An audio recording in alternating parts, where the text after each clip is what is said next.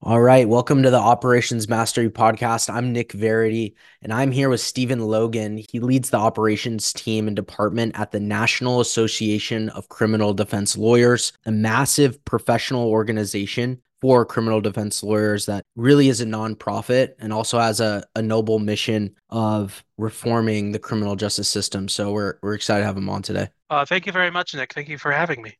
So Steven, this is not a small non for profit. You guys, I'm assuming, have hundreds or thousands of members. You have a ton of people on the team and you run a serious operation. Can you tell us a bit about like the size of, of the org? Sure. Uh, we have uh, just over 10,000 direct members, and that they could be private practice criminal defense attorneys, public defenders, law professors. We do have a few judges who are, are interested in, in, in the area.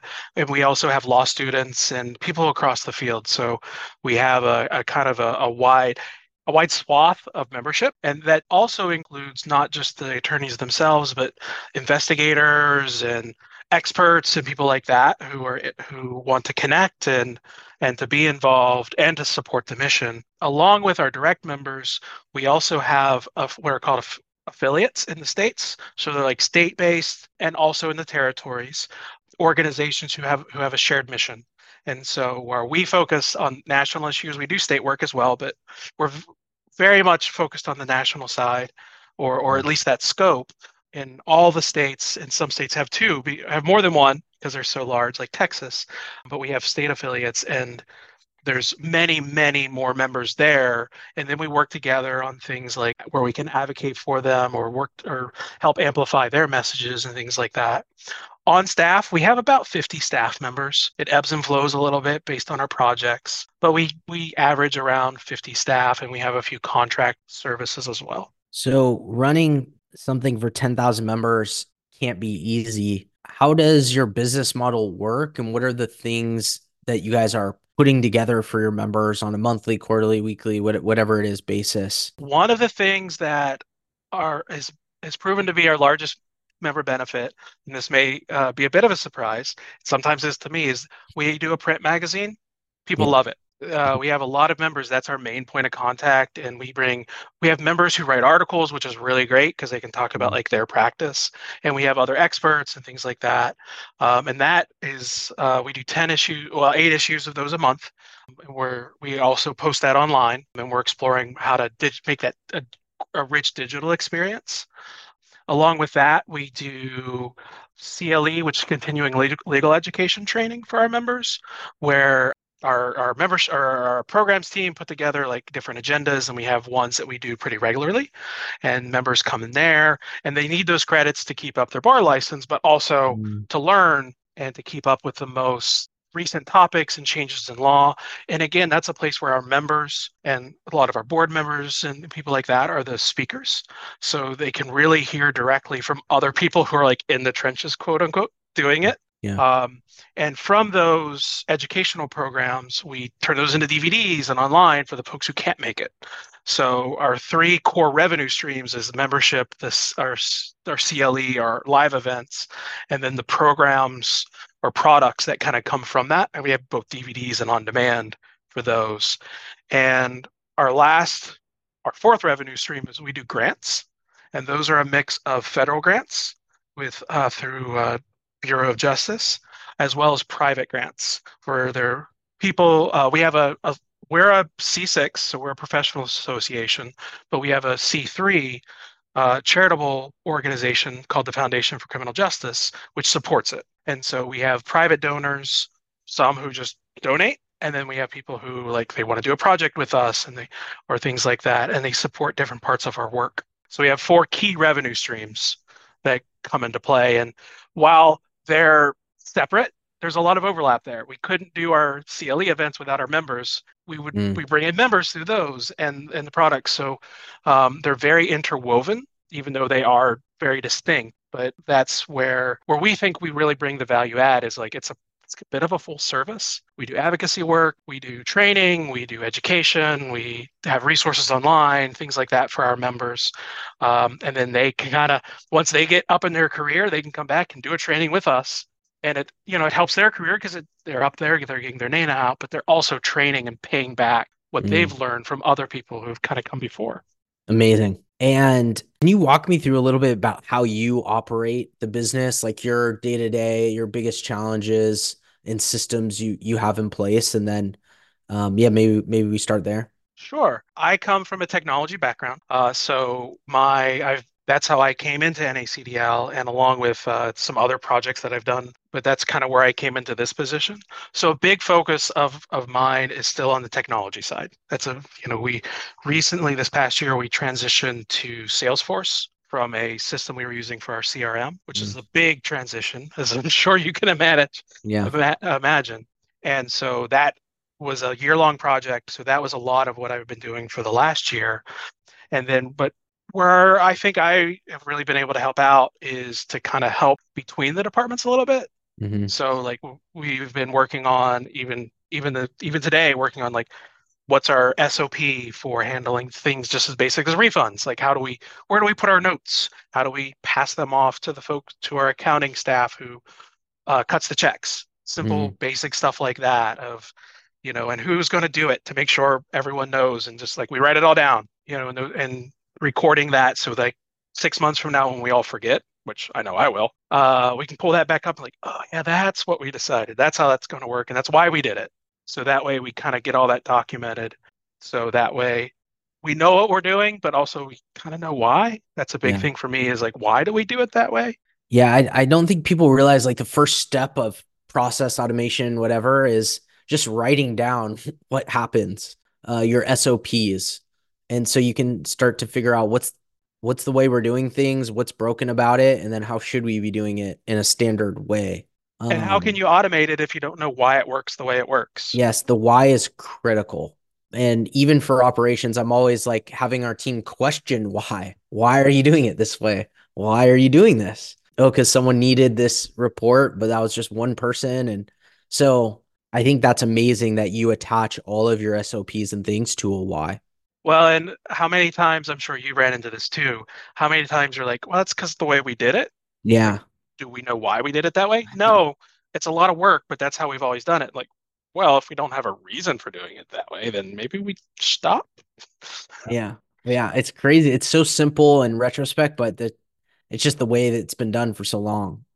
It's it's very uh Socratic method yeah, way yeah. Yeah. Very Socratic method. Exactly. Amazing. And listen, change is hard in a in an organization. To get someone to change the way they operate is not easy. How have you managed that? Um, not just with your year long Salesforce project, but in general, like how do you get staff members to rally around a new SOP or process or change or anything? Um, so I am a big believer in soft power whenever mm. possible. So I try to spend time talking with each individual. Uh, my usually what I try to do is like go to what go to each person individually uh, when appropriate and say, hey, this is an idea. What do you think? How are you doing this? How would this impact you?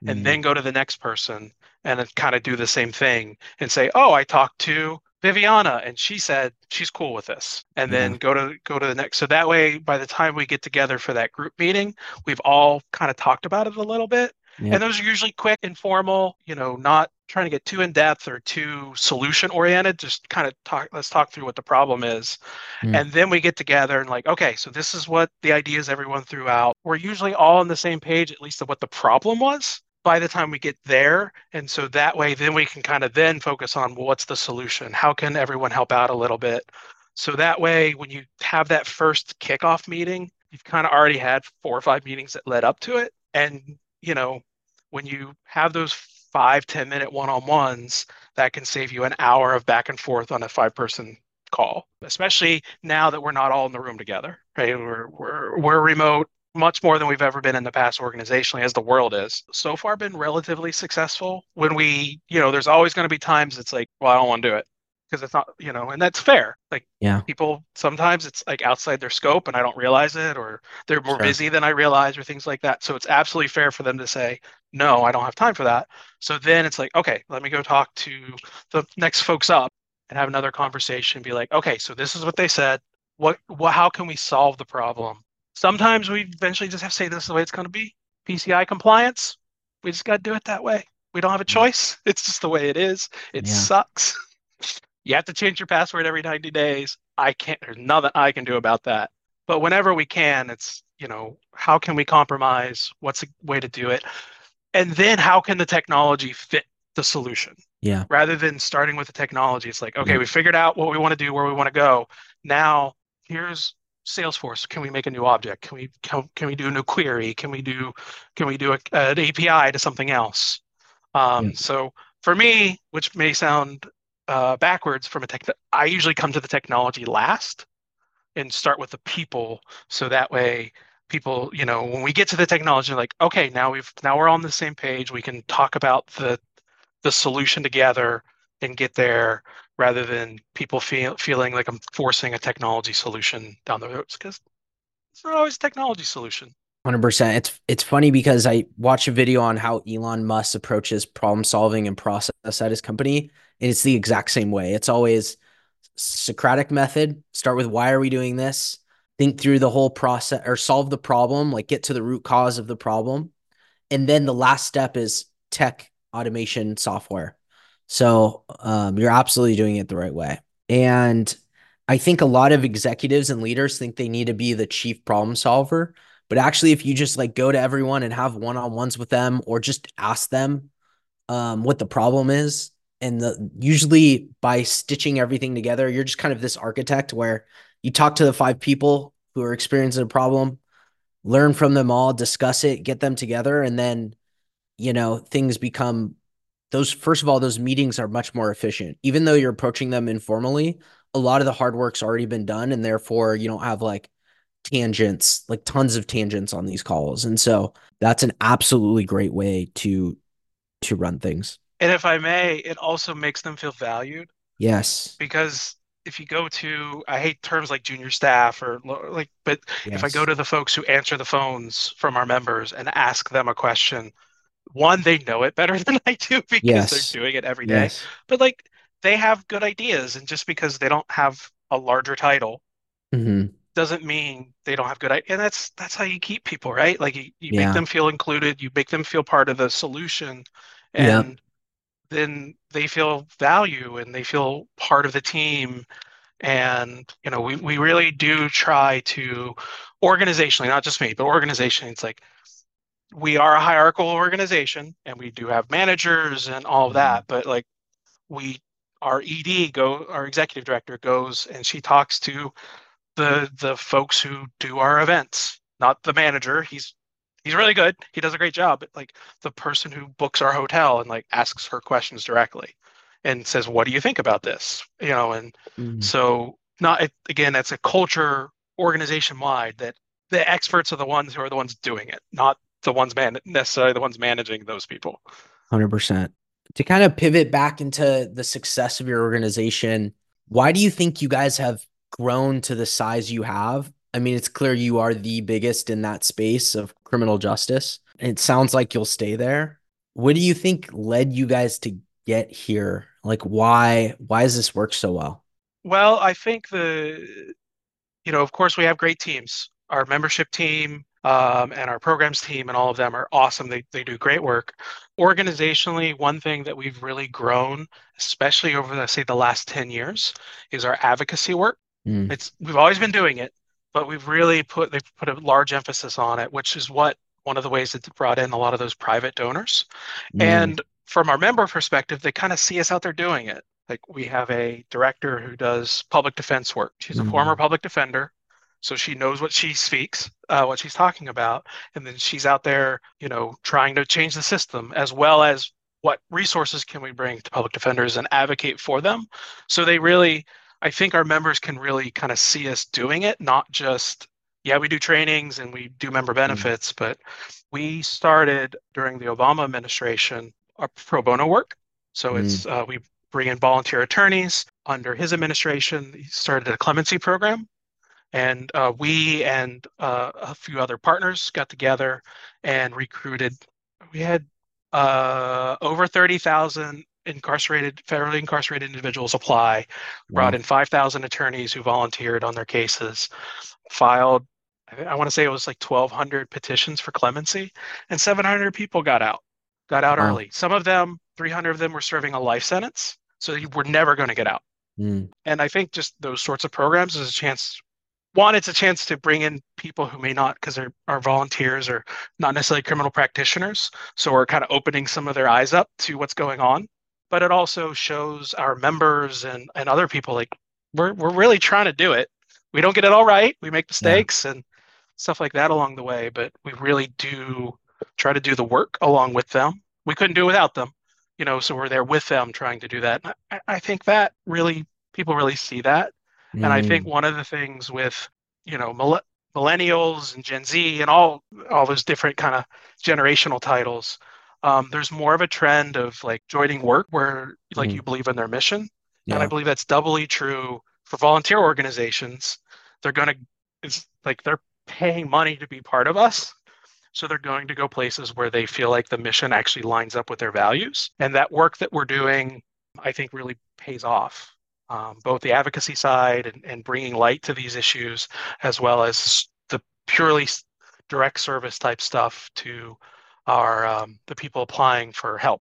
Amazing. So this advocacy program has really helped you guys, and I think it's a good example of like doing something that necessarily didn't look profitable up front, but absolutely, um, yeah, but has become a magnet for people. It almost proves that your associate how legit your association is and how it actually cares, you know, for for reform and things like that. And especially um, with our state partners, if I may, um, yeah, were able to kind of bring in some infrastructure that they may not have. Mm. You know, some of some of our state partners, they don't even have full-time staff. It's all volunteers. So mm. we can come in and be like, "Hey, oh, you want to do an action alert on this issue? We'll do it for you." Oh, like, wow. You don't need to do that. Like that's where we can help out. We can we can say, "Hey, you want to do you got this bill coming up and you want you want everyone in your state to know about it." Mm. We have this really cool system to send out these alerts. Mm. Doesn't cost us anything if we do one or a thousand messages. We try not to spam people, of course, but like we can. That's a place where we can bring a value add to folks, and we don't charge our affiliates for that. Like that's just part of us trying to work together. Wow. And then when we do, I mentioned our pro bono work. When we do that in a state, we'll reach out to the to the groups who are working in that state. Be like, uh, we've been invited to be involved in a project. Tell us what's going on. Get the lay of the land, but also like, can you tell your members like come and volunteer? So we mm. can we, we really try to, even though they're a membership organization, they do trainings, we're a membership organization, we do trainings, we try to find the places that we can all work together and build each other up and not be in competition, quote unquote, for those sorts of things. Yeah, it's it's a value first philosophy. And magically that comes back to you. It really does. Like yeah. like you were saying, like the things that don't look profitable, mm-hmm. really can pay off because people see that and they realize mm-hmm. that there's something going on there. Yeah. And I think that's true for corporations too. Corporations who are taking, trying to be green and, and trying to be ethical. Mm. Um, that really does because, like, yeah, you could make some more money yeah on each individual transaction but maybe you're going to make that back enough that you can make money corporations have to make money they got to pay people Yep. But also at the same time, like where people go with their dollars, they may not. I can pay a hundred dollars more here, and I know where mm. that came from. Yeah, amazing. Do you have any other like blanket tips for anyone operating any sort of company or membership uh, or association? You and any sort of of tips? Well, one big thing for us has been, and sometimes it doesn't always work out, but it's like we if an opportunity comes up, we'll at least try to explore it. Maybe it's not a best fit. Sometimes it doesn't end up working out. But so we don't currently have the staff to do that, but we have this opportunity to do something. Let's mm. figure out is that an opportunity we want to do? Then let's see if we can go find the money. Is mm. it we reallocated our the resources that we have already? Can we ask one of our staff members to do a little bit more, mm-hmm. uh, which they're already doing a lot, but you know, is this something they can take on? Or then maybe we go out and try to find a private a funder so uh, speaking of that pro bono work, the the the clemency project we did under uh, under the Obama administration, we kind of decided we were going to do it, and then we went out and found the money. Mm. Um, so it's like we first decided this is a thing we want to be part of. Let's figure out the resources second. Let's you know try to try to keep the mission first. Yeah. Figure out the other things. You can't just go off and do it and not be able to pay for it. But you know, yeah rather than saying we can't do it, we try to come from the opportunity, the perspective of maybe we can do it. I, love that perspective. And I mean, you're in that position at the size you are now. That's why it's almost like a snowball downhill is now you have all these resources to run those blast notifications for bills and important things. And uh, you have a list of donors who know, like, trust you, have done work with you. Maybe were an attorney 20 years ago when they graduated and joined the association. So uh, it's all compounded to where you are today, which is really impressive. And that's why I'm happy you guys have stayed in the game as long as you have, because um, there's tremendous benefit to that. Uh, yeah, it's definitely not. It's it's uh, what's the old saying? I became an overnight success after ten yeah. years of work. Yeah, uh, it's definitely something that's grown. We've had uh, we had an executive director who was here for 14 years, and he retired just a little bit ago, and he really had a vision for growing. Mm. Um, and our executive, our new executive director, who was a board member, she led our foundation. She was a practicing, she was a public defender. That's one thing. It's been again that people can see, like people who are at the top actually did it. Yeah. And I think that really makes a difference. Yeah. Um, and she has a very similar attitude. Like, you know, we've built this great infrastructure. We got to keep it going, keep it rolling. What? How can we bring in resources? Mm-hmm. And so that leadership, I think, is again we've two two executive directors and now 16 17 years. So we've had a lot of stability in that as well. And again as i mentioned our current executive director lisa wayne she was a president of the association. She was on the board. She has good relationships with our board members. Mm-hmm.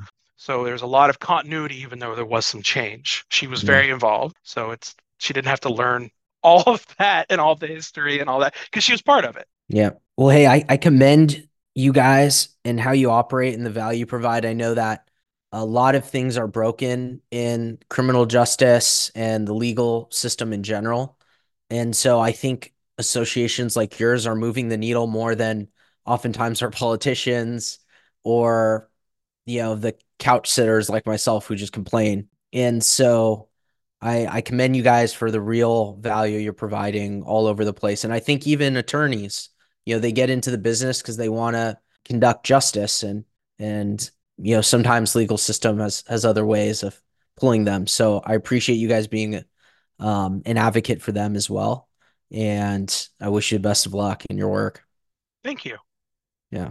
Uh yeah we just again the members are what make it possible for so many yeah. of our so much of our work. And like you said we have folks who are are members of us or they volunteer contract attorneys volunteer, our intellectual properties vol- attorneys volunteer, and and it, it really does take the whole community, and you really can see that even though they might not be criminal practitioners, there's a lot of people who are involved in in this work. Definitely. Um, well, thank you, Steven. This has been great. I appreciate it.